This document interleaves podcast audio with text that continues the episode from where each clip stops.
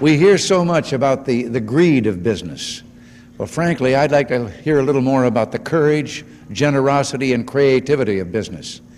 I'd like to hear it pointed out that entrepreneurs don't have guaranteed annual incomes.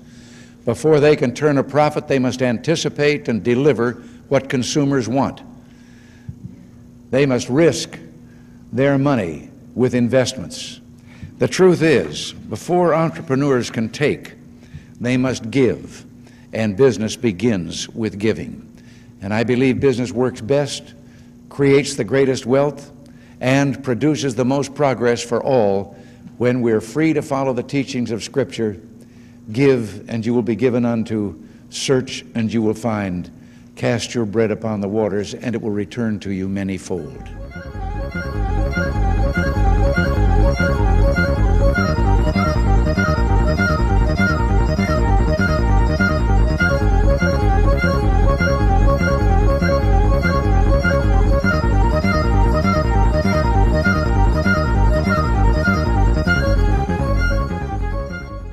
Welcome to episode zero point eight point zero of the Noted podcast.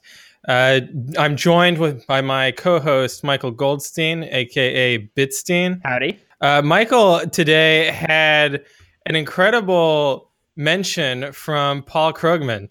Uh, yes, he quoted me from the uh, Vice article about Bitcoin carnivory. And so you, we're we're definitely part of a cult because we're both into Bitcoin and into eating meat. And we run Bitcoin Core specifically, so we're we're way deep into this cult. Today we're joined by fellow cult member Rodolfo Novak. How are you, Rodolfo?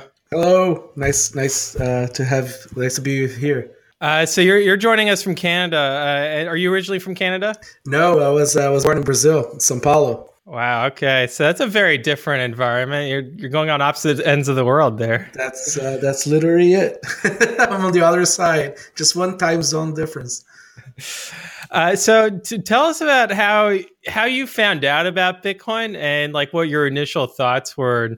Well, let, let me just get something in there too. I'm also I am also a meatitarian, so uh, I think this is the right place. Uh, so. Uh, I uh, I heard about Bitcoin in, uh, I think like twenty ten, twenty eleven. It was the, the Slash dot article. Uh, it was actually my uh, business partner who shared the article with me. Um, and uh, I read it. I'm like, okay, fine. This is interesting, but there is no way this is going to get anywhere. And uh, you, you mentioned your business partner. What kind of business were you in? Um, so... Man, at that time. So so me and Peter, we've been working in like software development and apps and all kinds of stuff for a long time. He actually has a background in uh, in, in uh, hardware and uh, settle, not uh, radar, uh, like uh, redundancy machines and video process, all kinds of cool stuff. I'm the dumb one.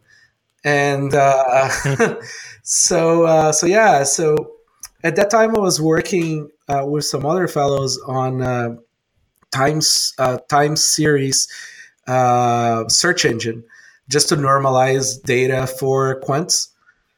And uh, you know, I'm like, okay, cool. This Bitcoin thing is interesting. So let me let me add the the the price sort of you know sources for it, which were none. Uh, and so, anyways, we were just trying to figure out how we could just keep track of it.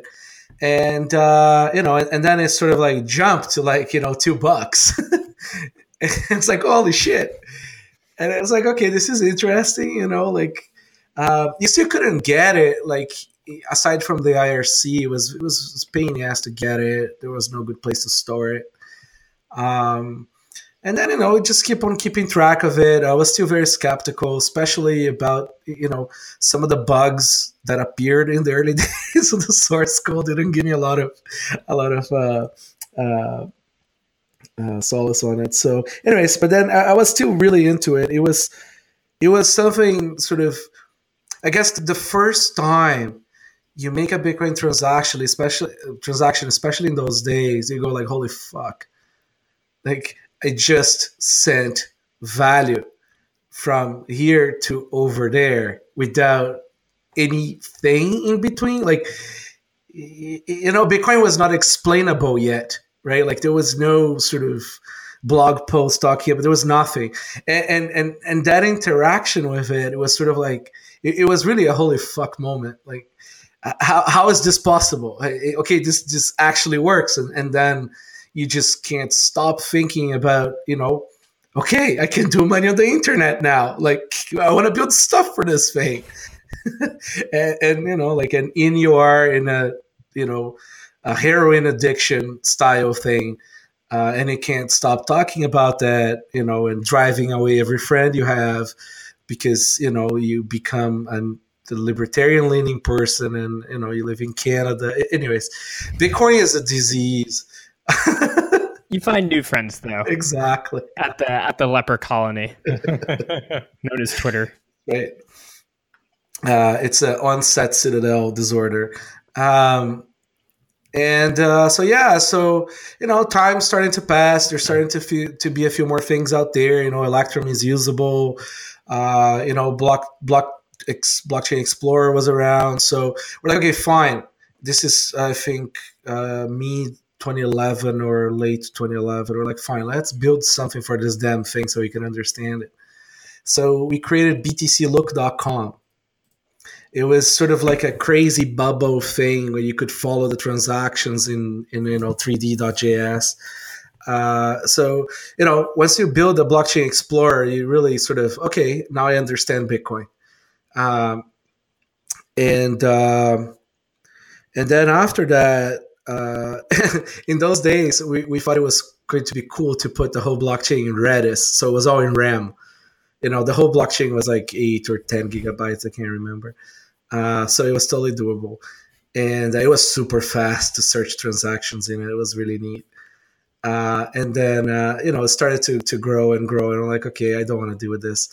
Uh, so we're like, let's make some serious projects now. Let's try to make some money. Um, and uh, okay, this is money. Let's compete with Visa. Let's create a payment terminal for people to use this in retail. Okay, so we searched around, couldn't find anything that suited our needs. So we went, uh, sought after a few factories in China that could make the terminal to our specs because uh, we needed a Q R code reader on the back. And uh, we wrote the firmware and, you know, we had a cool functioning Bitcoin payment terminal with debit cards that we made. Uh, and then we couldn't find a wallet we trusted because, you know, blockchain dot info is not usable. And there was nothing really that we could trust to run the back end of the system. Um, so we built uh, uh, coinkite dot com, which was the web wallet. But uh, we couldn't find an H S M because the H S M manufacturers would not do big Bitcoin Curve. Uh, you you want to say what an H S M is? Yeah, sure. It's a it's a hardware security module. It's essentially like a, like a, a server that that's sort of like a black box that all it does is sign transactions, and it's like good luck trying to hack it. Ain't happening. So uh, so we built one of those, and then we had to build a few of those so we could sort of have them spread around the geographic locations. And we ran CoinKite for a few years. That was fun. Um, you know, like we were, I think at the peak having about four billion dollars worth of Bitcoin in it. It was, we were quiet and uh, sort of low profile because you don't want to have a high profile when you're doing Bitcoin stuff. And, uh, you know, a lot of a lot of companies were using us as backend. Like if you're using Coinapult, if you're using any of the old services, a lot of those were like using us as the backend. Um, and we were not in a mood of getting V C money. Uh, we sort of, you know, we were growing a lot. We didn't want to like hire more people and, you know, like getting letters from all kinds of agencies asking for customer information, which we neither have because of the way we built the system or didn't want to provide it. You know, and we always believe in, in running sort of like a lawful, you know, in the open business. And, and uh, we're like, you know what? Let's focus on hardware. This whole customer support business and running a web service is a pain in the ass. So we decided to close it, and we closed it. And I finally could start traveling without my laptop again, which was wonderful. So yeah, so that's kind of how I got into Bitcoin. That's quite a that's quite a journey. And when did you guys close CoinKite? Oh man, uh, that was uh, probably two three years ago now. I think getting close to it. Okay. I don't really keep track of time. Yeah. Uh, I think the only date I remember is bringing the, the Bitcoin terminals to the twenty thirteen conference in San Jose. That I remember, but that's about it. I think that's when the Trezor guys were... No, they they didn't go to U S. A friend of theirs presented Trezor there. Uh, it was still sort of concept. Anyways, yep. So uh, so it's been a while. So what was the uh, first piece of hardware that you guys created? Um, I know you, you mentioned the H S Ms, but you didn't really sell those.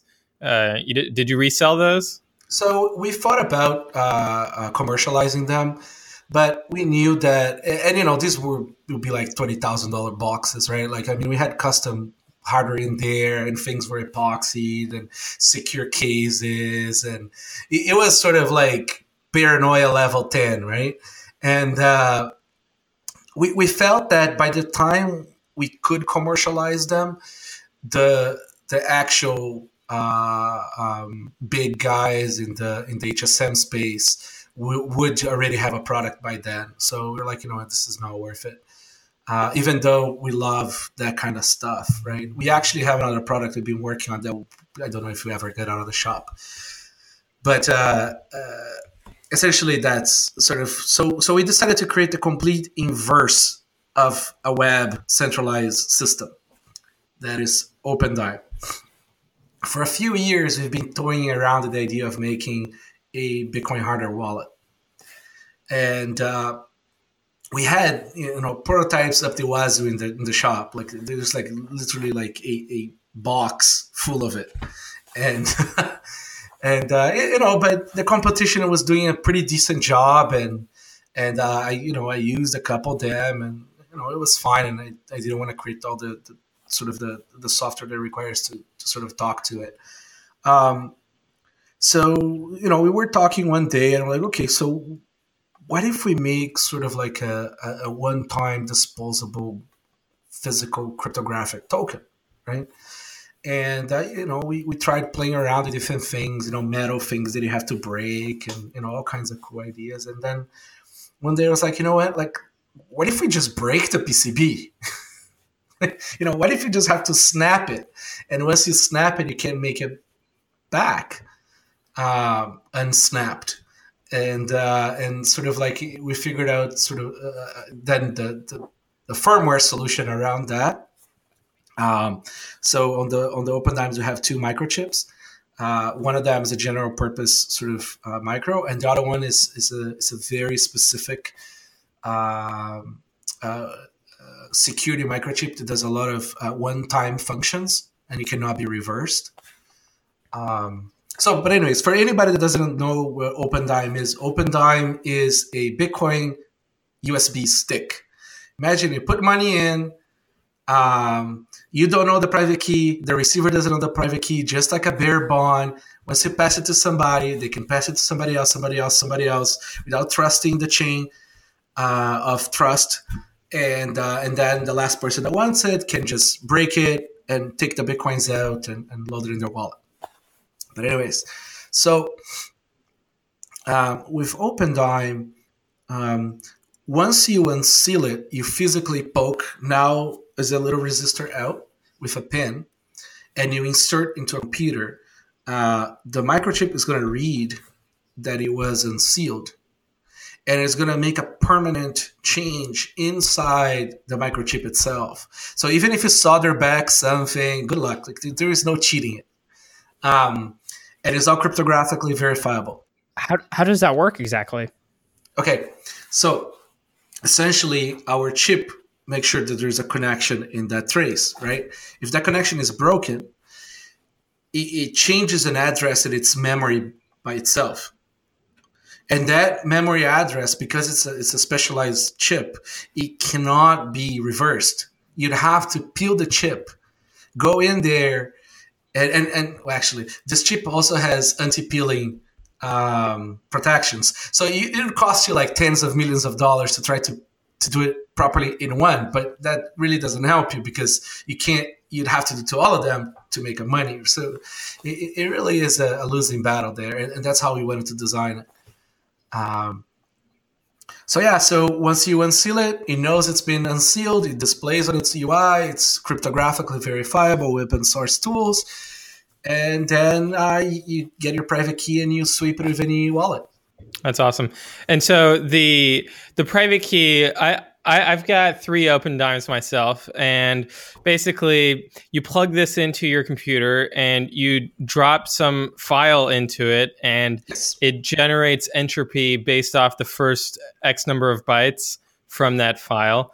Uh, and at that point, that private key is, is generated and is inaccessible from from you, but it you it dis, it displays a public key, and then you can send bitcoins to that public key um, to that address uh, that's displayed in an index dot H T M L file that's stored on the on the thumb drive. Yeah. So the go like the, the challenge in this product, there's three challenges in this product, um, and they're they're hard ones, right? One is price. How do you make something disposable cheap that is cryptography for cryptography? It's it's like it's rough because the, the chips are expensive for that. Two is, how can I convince cypherpunks and you know and cryptographers that you know this is this is it, this is the thing, and, and it does what it does and, and you can trust it, right? And then three is, how can I make a granny proof? Like, how can I make any noob go and, and use it? Uh, and, and those things really, like, they, they kind of go in different directions, like in a triangle, right? Um, and, and I think we, we found a, a reasonable balance, right? Uh, in, in version two, we added the, the, the genuine uh, sort of uh, key in there with this extra chip that, that does a, a few more things. Uh, so you can't fake an open dime. Is a good luck doing that in a, in any. I mean, nothing is impossible in cryptography, but you know, okay, do it. Nobody has has produced a decent uh, proof of a proof of work on this, uh, aside from Twitter annoyances.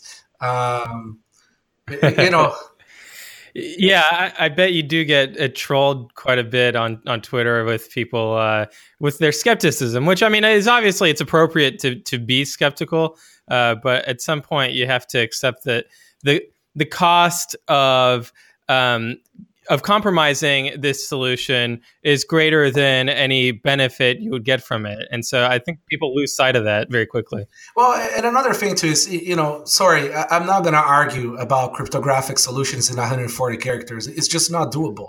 Oh, well, you have two hundred eighty now, so. Oh, there you go, right? You know, if it was exponential, I'd go for that, but it's not.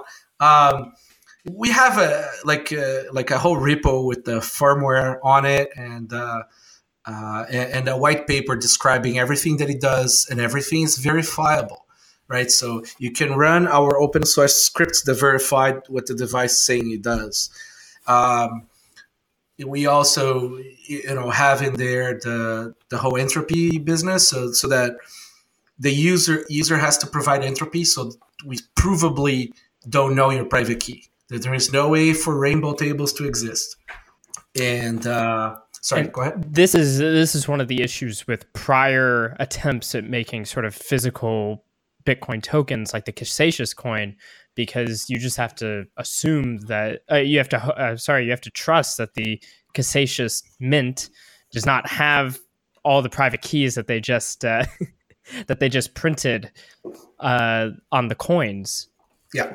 So this is the problem with, with all this sort of like previous physical Bitcoin things is that they were really cool. I mean, like, don't get me wrong. The Casascius coins was pretty neat, but Casascius coins, uh, uh, very neat, but you can't trust any of this stuff, right? I, I mean, there is a certain reality to pre-made private keys. They're pointless. Like, what's the point of Bitcoin if I have to trust somebody? It's, it's like none, right?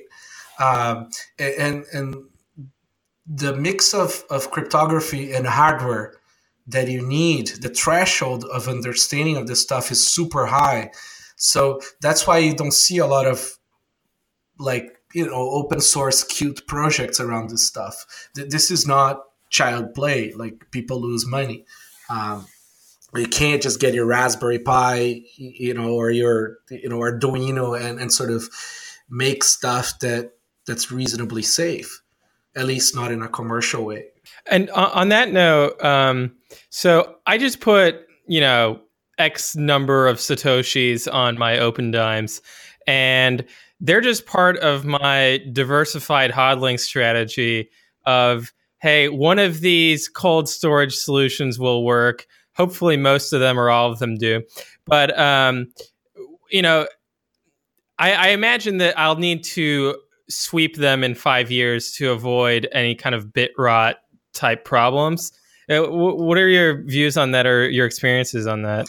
All right. So first thing is, OpenDime is not designed to be long-term storage. Okay.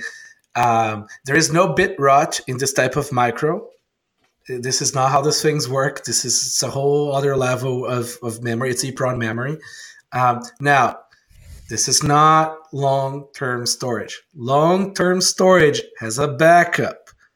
Okay, if you want to use OpenDime to have to create safe, secure private keys, by all means do it for for whatever ten bucks.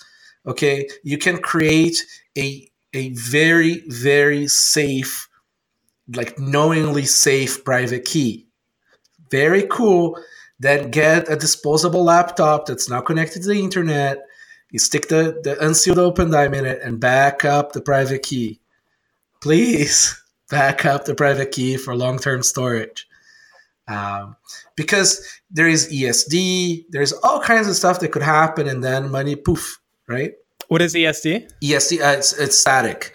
So you can have a static electricity, you know, and then it ruins things, right? Listen, we, we made this, this device to be fairly resilient, right? I mean, there's been all kinds of tweets of people freezing them, putting them on washing machines and all kinds of stuff. It's not designed for that. It, it's cool, it's fun, but, you know, it's like, I, I mean, unless you're a gangster, you, you don't go around sort of like, you know, if you're a bar of gold on your neck, right? Um, so, you know, treat it like you would most electronics, right? Like keep it dry, in reasonable temperatures, and, and you know it should last a long time. Um, but that's what it's not for, right? It's for commerce. So we expect people to, you know, and we see this, people go, they'll load small denominations and a handful of them, and then they'll go buy a car, they'll go sell Bitcoin. I mean, there is a ton of people on local Bitcoins preloading OpenDimes and then going to meet with the person so that they can have a, a you know a, a less than ten minutes meeting, so less than a block meeting, um, and, and not having to also uh, expose themselves to the to the buyer, maybe robbing them of their other Bitcoins. So you go, you meet, it takes just two minutes. You can do that even in a bus. So there is no way you're getting robbed. Um, there's there are exchanges using them as, as like a as like warm storage, because there is already all kinds of ways of doing physical custody of things securely. And you know, if somebody unsealed an OpenDime, you can see it on the camera. You'd see somebody with a push pin in your office. Wow, you know, he did it. um, but anyway, so so yeah, I I can't stress enough that OpenDime is for commerce, not for huddling. Well, so even for commerce, right, you could imagine a situation where uh, it it changes hands a number of times. Uh, people lose track of how old it is, and they might not even know if it'll work when they uh, unseal it, right? Along those yep. lines. Well, but but then, you know, if you're if you're getting it from somebody, you're going to check it. Yeah. Right. So, but you can if, check if it's been spent, but you can't check if it's if if you know. Oh no, but it's it's cleverer than that. Yeah. So the the way this this, this device was was was uh, engineered is that the first part of the boot sequence, okay, if it's unsealed, it spills out the private key. And so so what happens is this: if you see, if essentially if you see lights on it, even if it doesn't go on on the computer or whatever, there's still ways of getting the private key out. Okay. So uh, if it's unsealed, it spills the private key out. If it's not unsealed and, and you can see the public key, it's working. Okay. So you know that the private key is still there and yes. hasn't had. Okay, cool. Gotcha. So if you can see the public key, you can tell the private key is there. Okay, fantastic. Uh, and so, o- OpenDime. I mean, I, I just I, I love every aspect of it. I really do. Um, and I, in fact, I even like the um, the Spartan uh, packaging of it. Like, it's not. It's not like a fancy corporate U S B key with a logo on it. Uh, it's it's pretty exposed. It's uh, that's right. I mean, we we felt that, I don't know, it's early enough that we do not have to give a shit about marketing. So, you know, this is the product that we want to make it for ourselves, right? It's it's fun, it's cool, it works, and then, you know, we you know. I'm sure that we're we're really working on a version that has a case and sort of other things. When it, when it becomes the right time, we'll move on to the next phase of the of the of the the product uh, package. But uh, for now, it's, it's just fun to you know make something that looks like that. Yeah, so I, I would encourage people, you know, go to opendime dot com, get yourself some OpenDimes, if not just for the historical artifact value, uh, and even if, if you don't have a use case for it, I think it's important to have um, well, Bitcoin collectibles, let's call them. Well, I mean, we keep on making new versions, right? So um, you've already missed out on version version green, on which was zero point nine. You missed out on version one, on version two. Uh, version three is it's not too far off from end of life. Uh, we iterate fast, so. Um, if you want version three, uh, go go there and get it. So you mentioned, uh, you know, people could use this for safer exchange, uh, like on local Bitcoins. You said that people were using it as sort of a, a warm wallet um, in a trusted, in a sort of trusted organization situation, so that no one, you know, runs off with the cash. What are some other use cases that you know people people can use OpenDime for? Well, I mean, what are the uses you can use money for, right? It's it's just one of those things. You have essentially cash in hand. Somebody, I forgot now who was it that said it beautifully. Uh, OpenDime is the meat space lightning network. It, it, it's like, you know, there's something special about just, just transferring a cryptographic token, you know, without weight to somebody else in person. It's it's a It's a very interesting, weird experience. Yeah. When um, I first heard of OpenDime, the one of the first things that came to mind was sort of um, an in real life, a, a meet space coin join, you know, where everyone can get together. Yep. They can say, you know, each of us has a tenth of a Bitcoin on our uh, on a OpenDime, throw it all in a bucket, mix it up, and you know, take one out. That's right. I mean, this is the ultimate privacy, right? Because there is only way of analyzing the chain on load and on unload. You could have a hundred exchanges, a thousand exchanges, you, you know, we're completely like dark. Like it's much more than even onion dark, right? Like it's not even like Tor, because there is some trace there that could be reverse engineered eventually. But like with this, there is nothing. It's like you could put some in the mail in countries that allow you to send value on the mail, and, and you know the other person gets it. It's also small enough that you can conceal it very easily.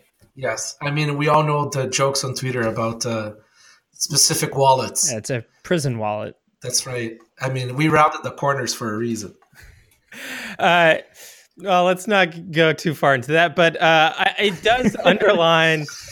It does underline a point that I, I try to make fairly often is that people have, I think the biggest problem in Bitcoin is that we have the same word for Bitcoin the money and Bitcoin the payment network. And people think that to use Bitcoin the money, you have to use Bitcoin the payment network. And that's not necessarily the case. Uh, and there's all sorts of different solutions, whether it's layer two with Lightning or layer two with OpenDime, where you are using Bitcoin the money, but you're using a different method of payment than just an on-chain transaction. That's right. You know, off-chain solutions. See, see, this is the difference that some people don't get, especially uh, BitTrash stuff, um, is that if it's not on, on a block, it's not Bitcoin. Okay, so if it's if it's not confirmed, it's not Bitcoin. But that doesn't mean you cannot have a smart, clever U X O transport. So you can get a U T X O to be transported between two people, right, without using the blockchain. But it's still Bitcoin because it is a valid U T X O. It is an unsp- unspent output, and that's the key, right? So that's why I had always a major, major beef about an, a zero confirmation transactions. If you do zero confirmations, you're an idiot. It's not Bitcoin, and you cannot, like, even if you change fixed malleability, it's still not Bitcoin.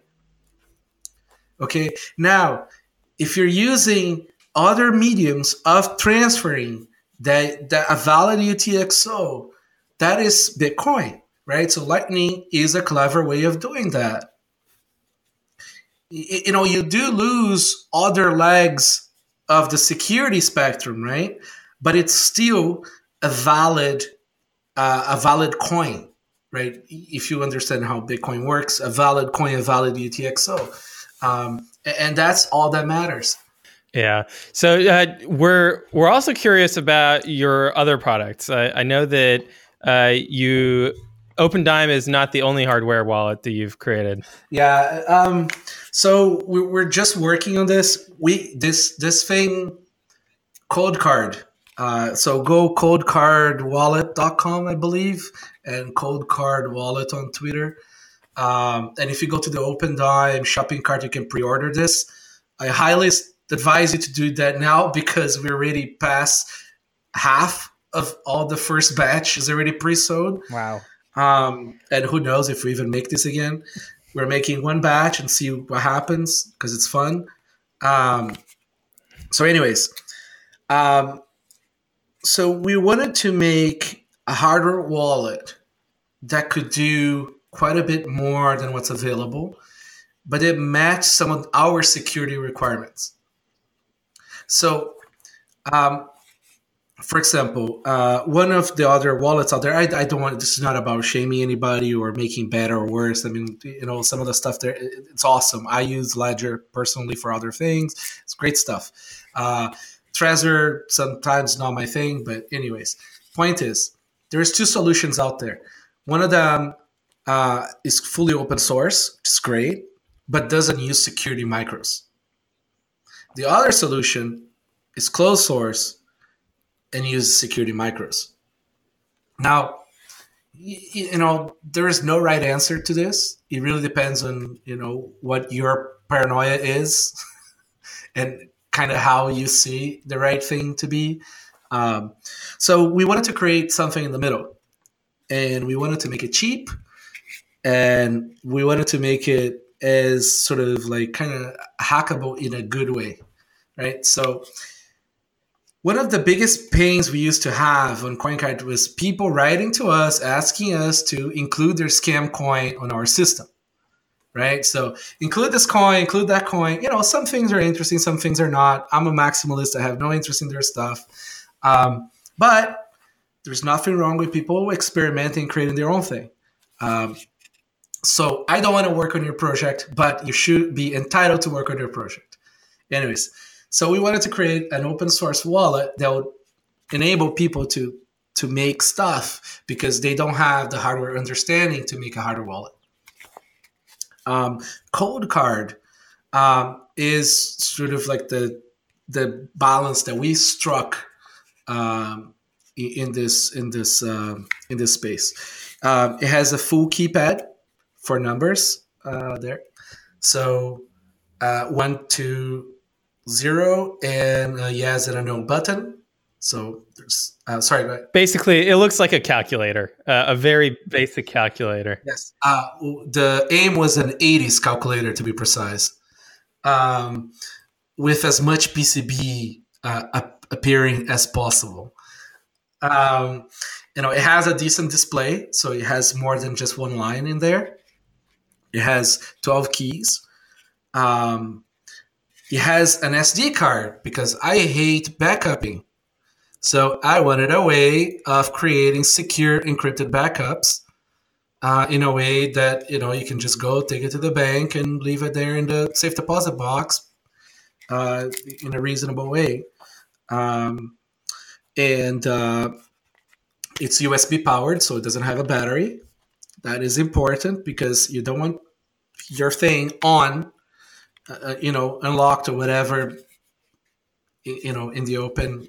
Uh, always, please. Um, and what we do have here, though, is, is a different architecture in the whole device, right? We use two micros. Uh, both of them were security micros. Uh, one of them, it is a one-time uh, writing micro, right? Just like we use on the OpenDime for genuinity, right? This one-time micro that we have here is going to have uh, both our signature from factory and then uh, user-generated signatures. There is a limit to how many, but there will be some there. Why? This is why it's so cool. So uh, this device has a, a general-purpose secure Uh, uh, main microchip that's going to run MicroPython. It's it's our own sort of flavor of it. It's not too different, but we, you know, we fixed up a few things and changed a few things to run better on this micro, uh, which is already open source in our repo uh, on GitHub. And the beauty of this is uh, the boot sequence is protected, fully protected, fully signed. Can't fuck with it, uh, and that's important. Because, you know, you don't want that messed with because somebody could load something that you don't know, and, and that is messed up. Now, this is where it gets fun. You can load your own MicroPython there and, and have it do whatever you want it to do. But we actually, uh, you have an option to sign the whole, all the bytes in the whole stack and then store that in the secure micro that's one time. So that means you can actually master software. You can sign it yourself. This is for advanced people. This is not, listen, if you don't know what you're doing, don't do it because it's your money, right? Use it from factory if you don't know what you're doing. But if you know what you're doing, it's a lot of fun because you can you can, you can essentially have a hash of the whole system, byte per byte, signed, stored forever, irreversible. And then you change the software again, you can sign it again, stored forever. There is a limit on how many times you can do that because of how micros work. But what's really neat is now it's going to have two L E Ds on the front. One L E D says genuine and the other one says caution. These two L E Ds were, were pretty well placed in a way in the P C B that it would be very hard for somebody to mess with it. So we're very uh, conscious about evil-made attacks. If people don't know what that is, it's, uh, it's when you have an evil-made, quote-unquote, come, you know, the Bond-style C I A person comes in, uh, opens your Trezor or opens your computer, you know, installs a little extra, you know, micro in there or replaces the guts with something that records private keys or records keystrokes, closes, and then you can't tell that it's in there. And then you go all happy, you know, I'm going to buy some alpaca socks, and you type in your PIN, and, you know, the PIN got either beamed somewhere or got stored in it for later retrieval. So we're making it, if we are going with the case, it's going to have a translucent uh, face on it. And we have this, this two L E Ds that inform you if this thing has been tampered with within the boot sequence. So, you know, high paranoia level there.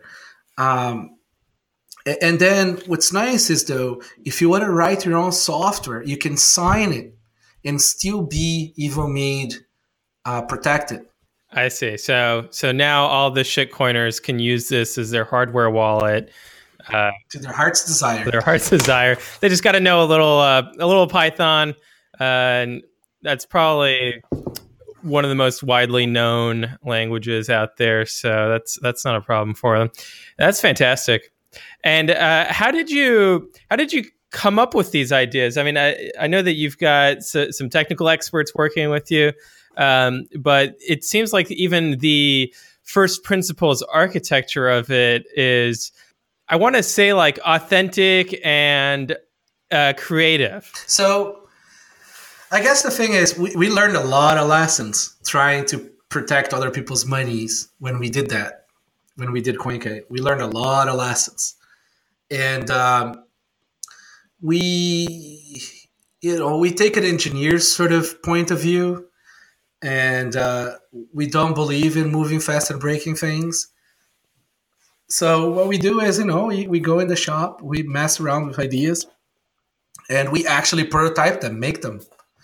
And, and uh, you know, and when they feel right, we, we show that to people and uh, get feedback and then make them and sell them. It, ultimately, we don't make anything we can't sell. That's the it, it's too easy to make stuff you can't sell. That, that that's the ultimate challenge. It's like, you know, does the market likes this? Yeah, and so far the response has been pretty positive with OpenDime, I'd say. Um, and if you've already sold out half of the uh, cold cards, uh, that's a pretty warm response as well for the cold card. Yeah, I, I mean, you know, just think about like the amount of stuff that exists. Like, call it accessories or solutions that exist for gold, for credit cards, or for, you know, other forms of payments. I mean, there's millions of wallets out there for you to put dollars in. Right. So, it, it, you know, it, it's going to happen, and we're not the last ones, right? I, I'm sure other people are coming up with other cool things. It's the, really is the, the, the cryptography and hardware mix barrier that really keeps a lot of stuff from, from happening. It's, it's hard making products that don't don't lose people's monies. And so do you have uh, some ideas about what's coming up next uh, after the cold card? No. If I if I mention that to to to the team, I'm going to get like probably like shot. Um, there is enough on the plate. We also have a few more uh, We also have a few more features for this device that are still in the works, okay. And we're not telling anybody unless we can make them happen. That's fair. But uh, but, but there is some some really cyber cypherpunk. Um, like it, it, one of these features, it's um, I, I don't want to talk about it because you know people get mad if it doesn't happen. But uh, if this thing happens, it, it, we'll have you back on the podcast. Exactly. To, it's just, yeah. It's just too cool. It's like, we're not going to awesome. need, we're not, we won't need uh, Q R codes to communicate with other things.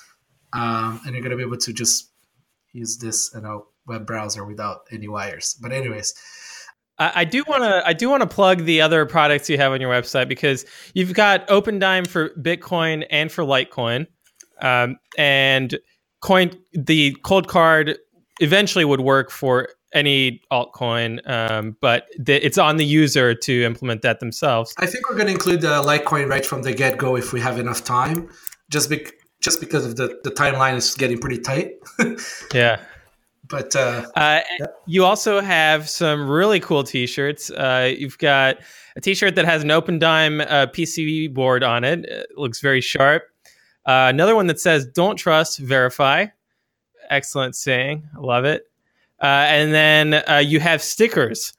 Uh, I need to get some stickers uh, next time I make an order, because that's you can leave those around and uh, get some people curious about what's going on in the uh, cypherpunk that's movement.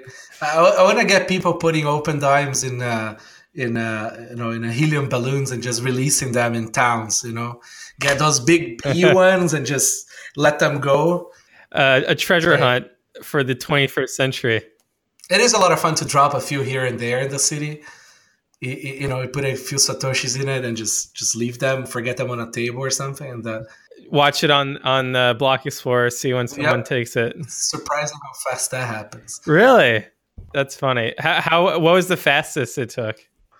Um, it, same day, like just just an hour later, like boom. That's incredible. People figure out a way. Well, I mean, people see a U S B device, right? I mean. Um, most people unfortunately plug U S B devices that they find on their computers.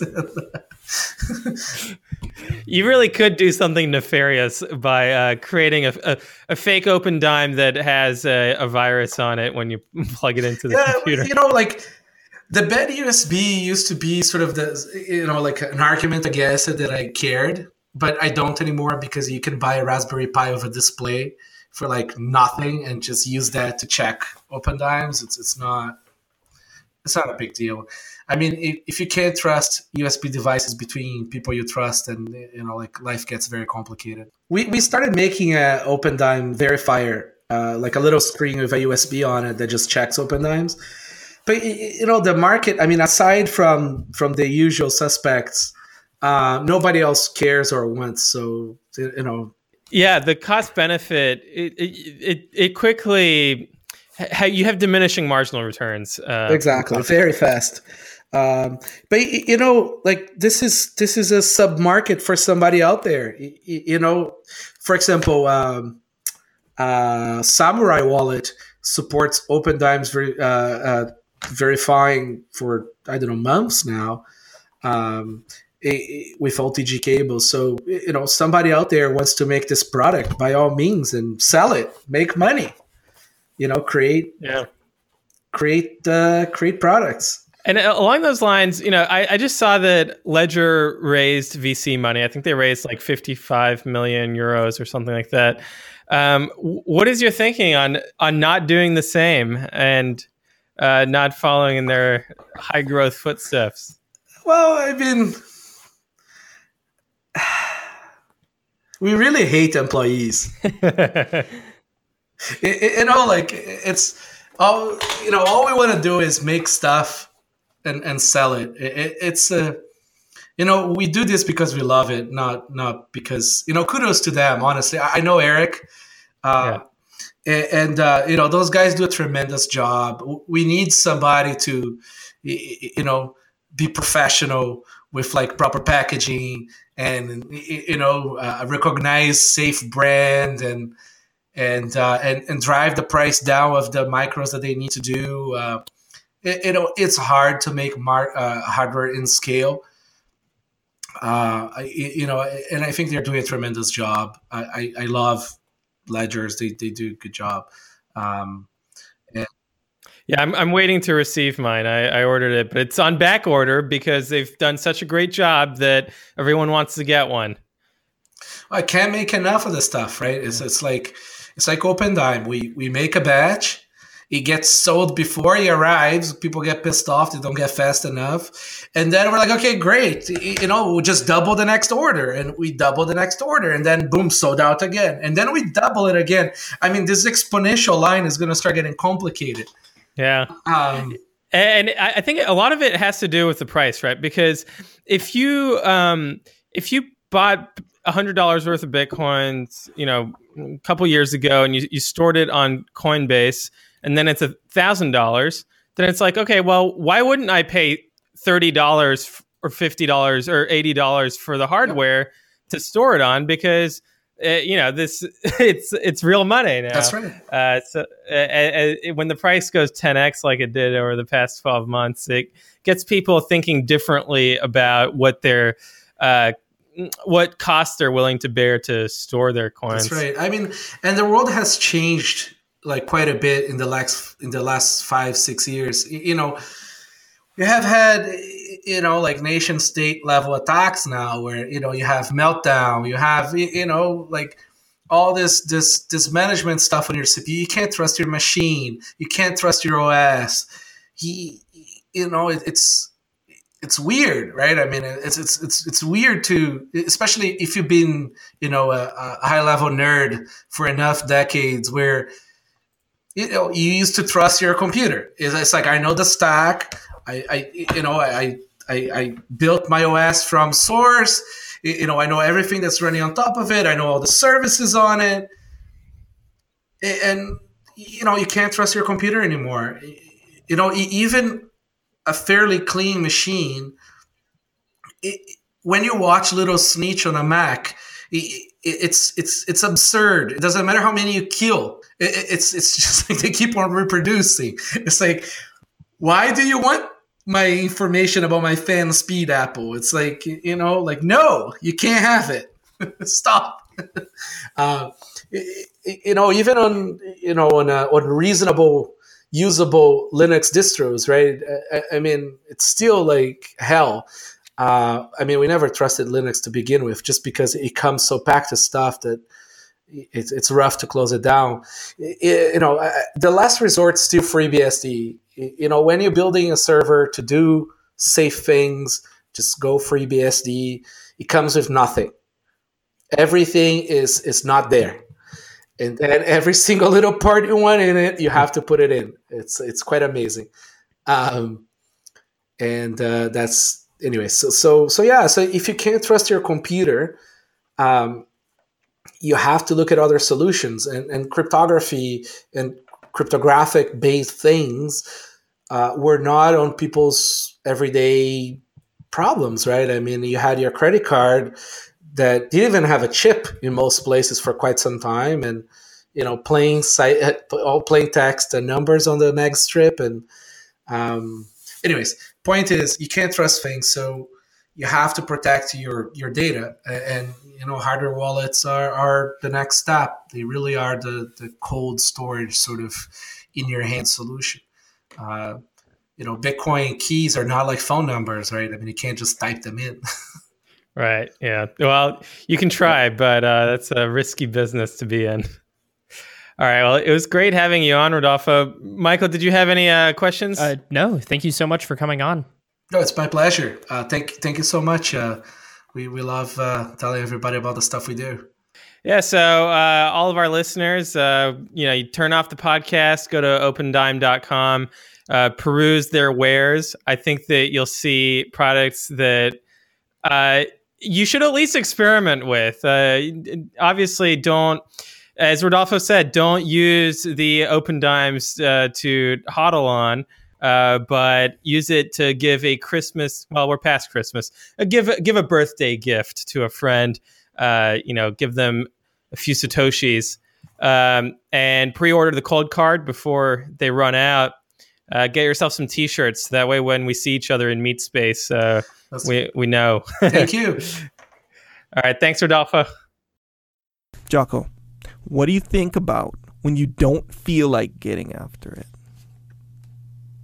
You know, I put this out the other day, and I think it's important. All right. So Rome wasn't built in a day.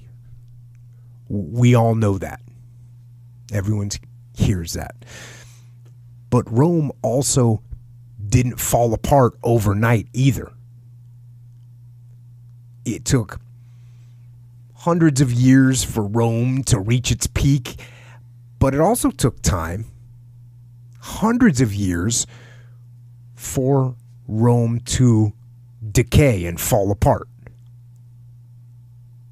And that is representative of life, because you don't achieve worthwhile goals quickly or easily. They take time.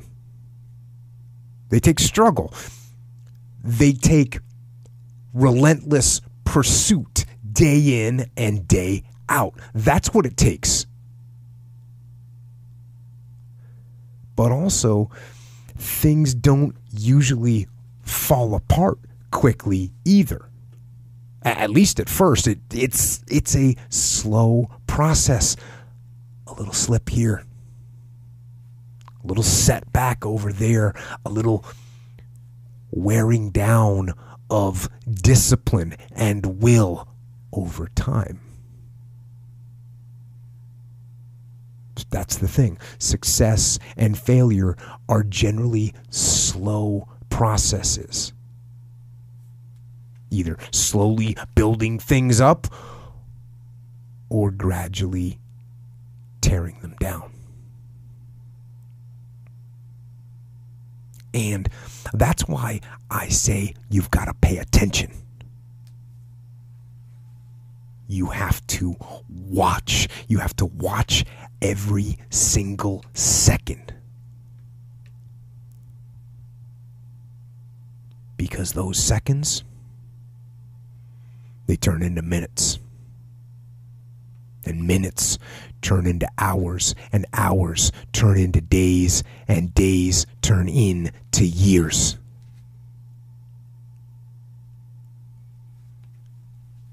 And so, that second, that second that just went by, that counted. And so did that second. And so did that one. And in those precious seconds, you were either building or you were decaying. You were either gaining ground or you were losing ground in that second. and in every second. Every second counts. So make every second